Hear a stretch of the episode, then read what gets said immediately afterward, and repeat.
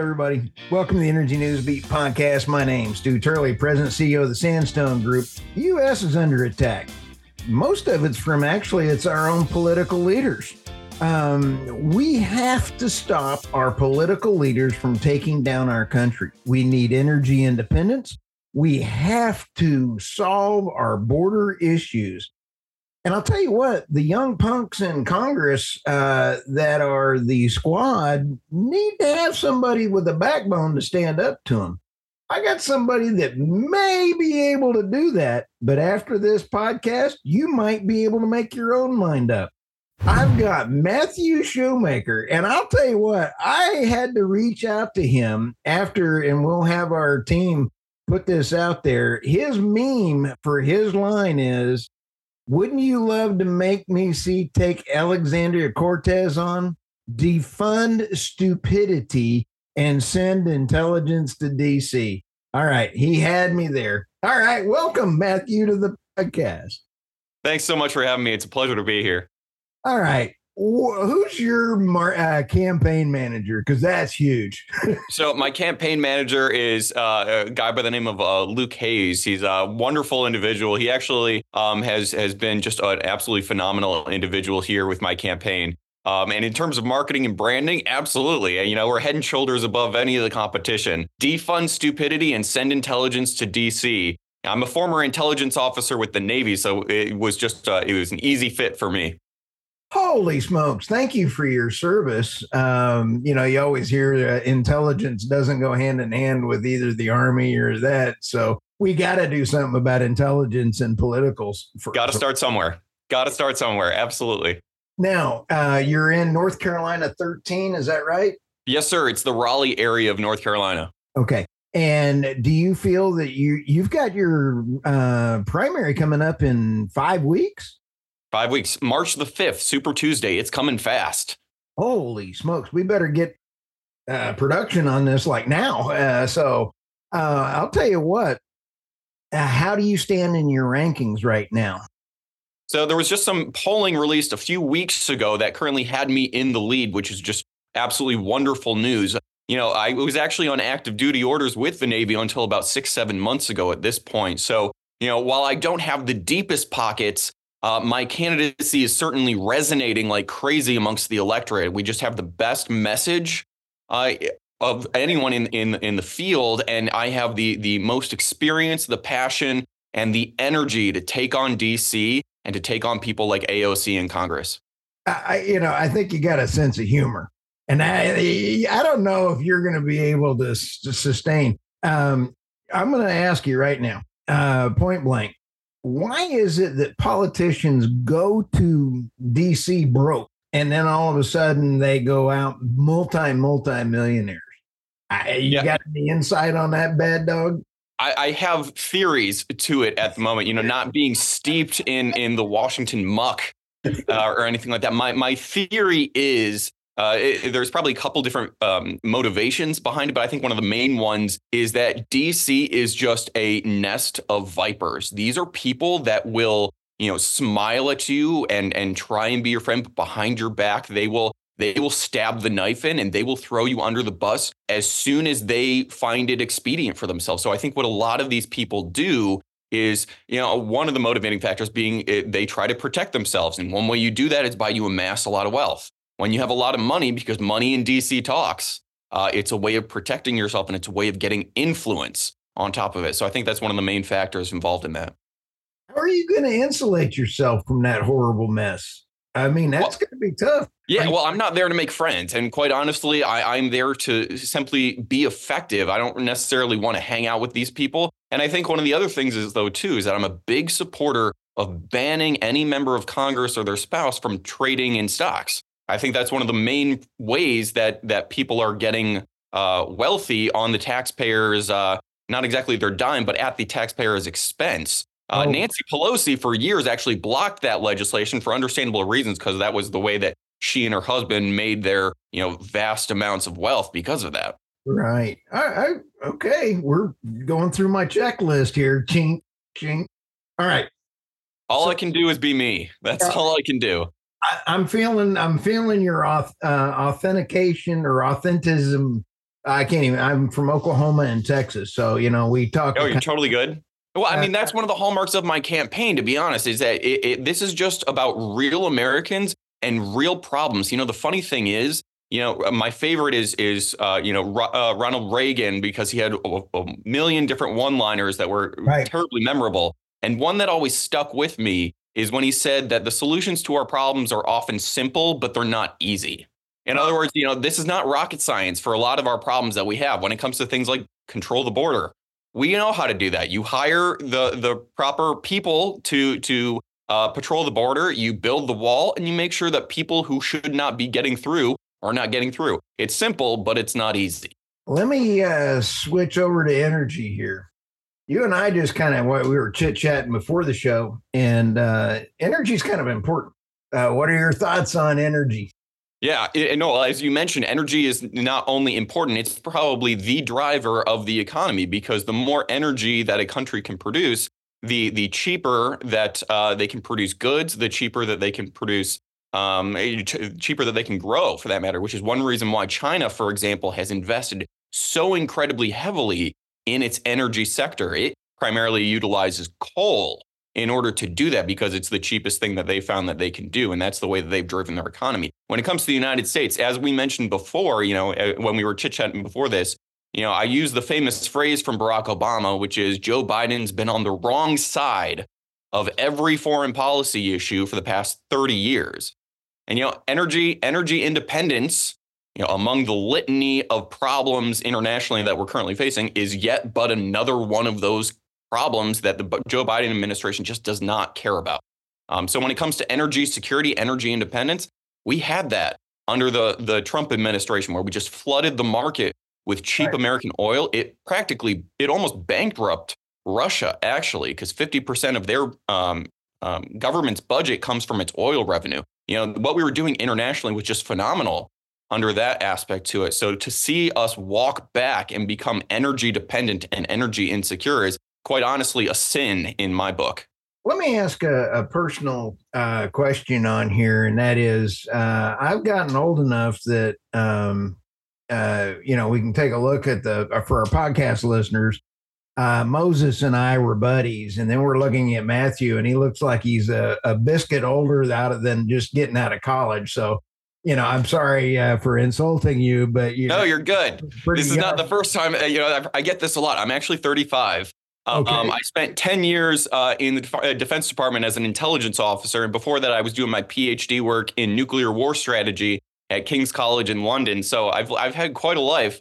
Uh, nowadays, I'm a military and national security commentator for Fox News and Newsmax.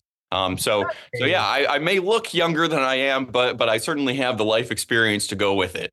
Well, I'm going to have to get you on a podcast with George McMillan. He is a, I'll shoot you his uh, information he and I have been talking about a lot of the geopolitical stuff around there. Now, this is going to bring up another question, Matthew. If you're in politics, let's say you're in the Congress, you're you're sitting there and you don't know an answer. You what do you do? Well, I, there's certainly no shortage of things that I don't know, and I love the Socratic phrase of the truly wise man knows that he doesn't know anything. Um, but when when you don't know something, the, the proper answer should be, "I'm not sure. Let me get back to you."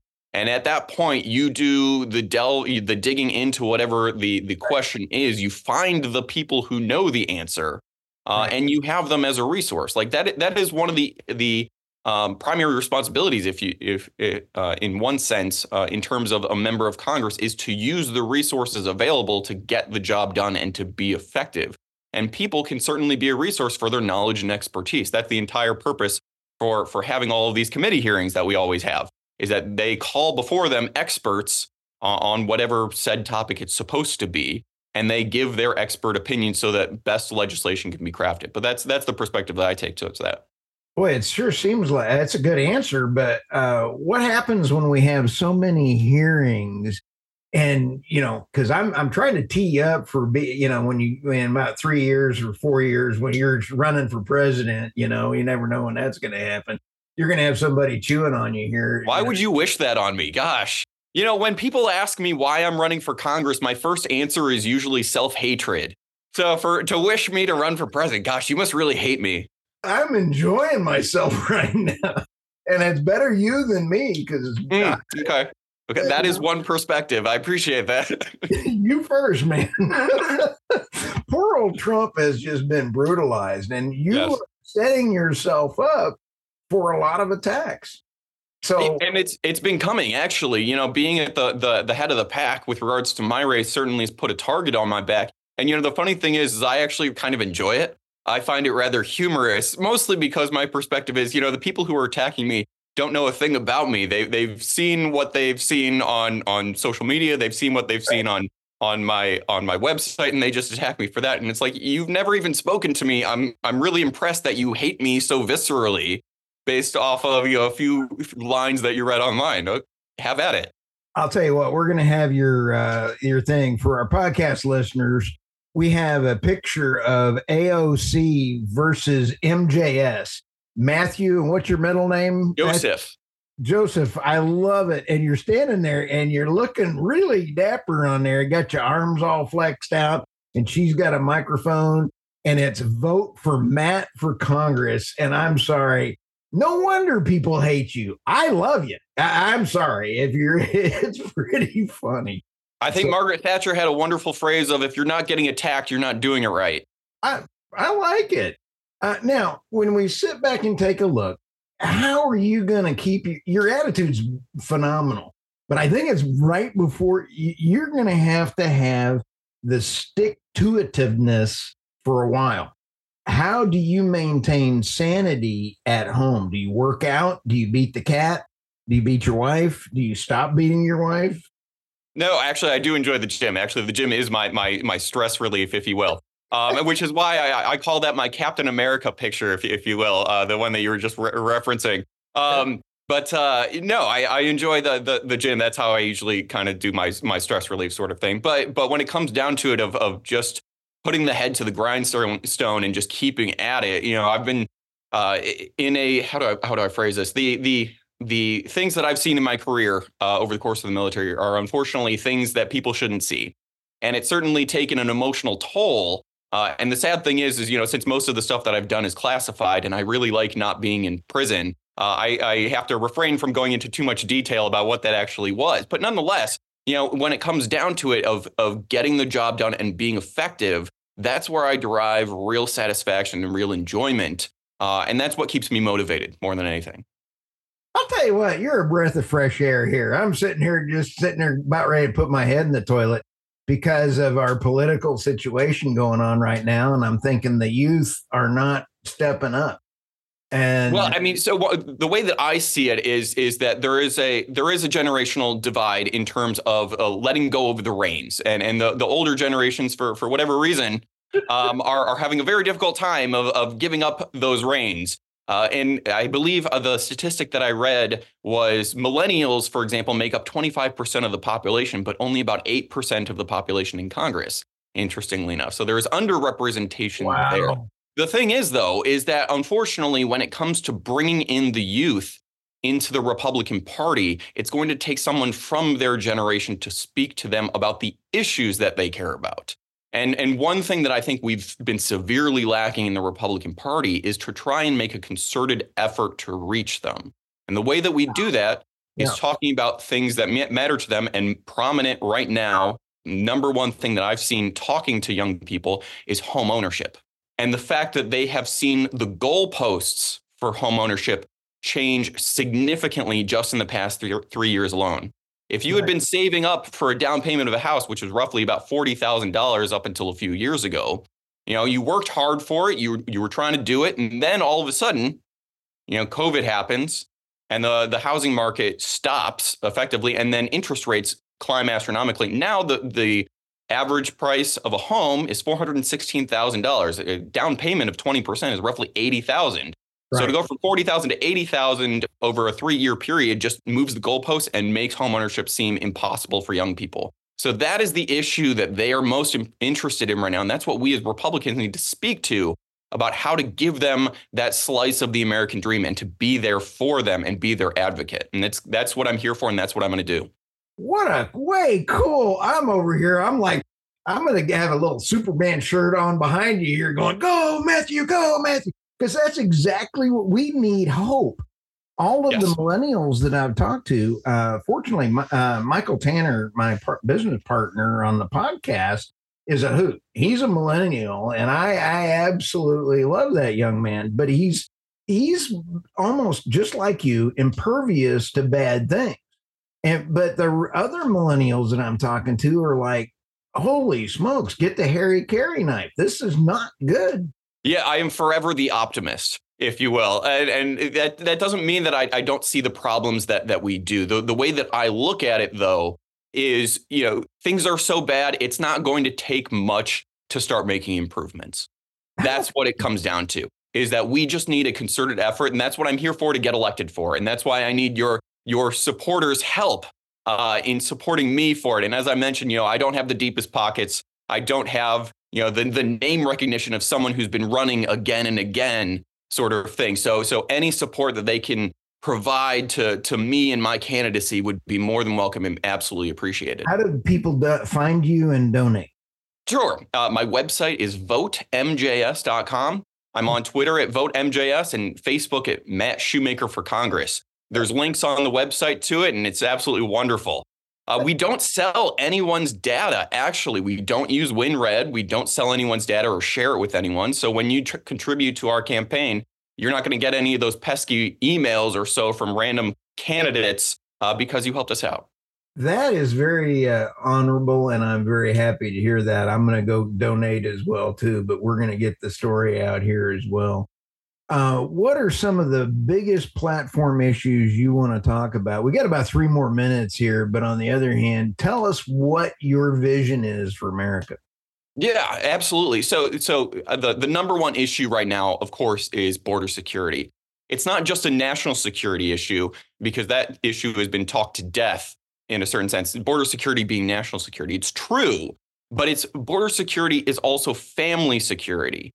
You know, the the rise in crime that we've seen, the rise in drug use that we've seen, and drug overdoses that are hitting our streets, and people are seeing this when they go to work, when they drop their kids off at school. That is a direct result of the, our open border policies. The amount of people and resources that are now being diverted to take care of migrants are those that are not going to the police department. It's not going to education. It's not going to anything else other than to take care of people who should not be here.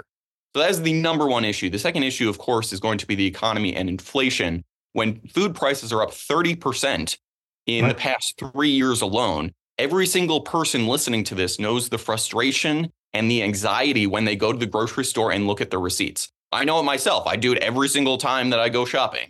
Um, and so those are the two main issues that I'm seeing. The third one, of course, is going to be election integrity more than anything. Having faith in our system that those who are elected are actually the people's choice. You know, these are these are big problems, but the solutions to them they're simple, but they're not easy. It's going to take someone who can get the job done. excuse me um, i'll tell you what what's also concerning you mentioned uh, voter integrity you've mentioned uh, all of those kind of things right now it seems like the republican party is fractured and we don't have anybody with cojones. Uh, and in texas we call them uh, balls. So you know and if you're going up against aoc and her balls we got to get did i just say that? She never mind. I got i will probably anyway so uh when we go through and we sit there and we talk about um are you willing to shut the government down in order to close the border if you had to have that vote today would you shut the government down Yes, okay. Yes. I, I, you know, I'm I, I, I I'm a big student of history, which is why I keep bringing up all these one-liners and quotes. Winston Churchill once said that to waste time is a terrible sin. Um, so I will not waste time and give you a straight answer. Yes, I absolutely would shut down the government to close our border. All right that was well you hit all my hot buttons on that one and i had a, uh vision there of aoc that i did not need to have so we'll just leave that one alone so I, I'm not going to touch that one. Neither am I. anyway, well, I'll tell you what. What's your website again? Because I absolutely just made myself throw up. VoteMJS.com. All right. Well, thank you so much for your time. We're gonna absolutely. A- I had a great time. It, you know, it, it passed like a flash. That's a credit to you. and I'm gonna go throw up. Thanks. Okay.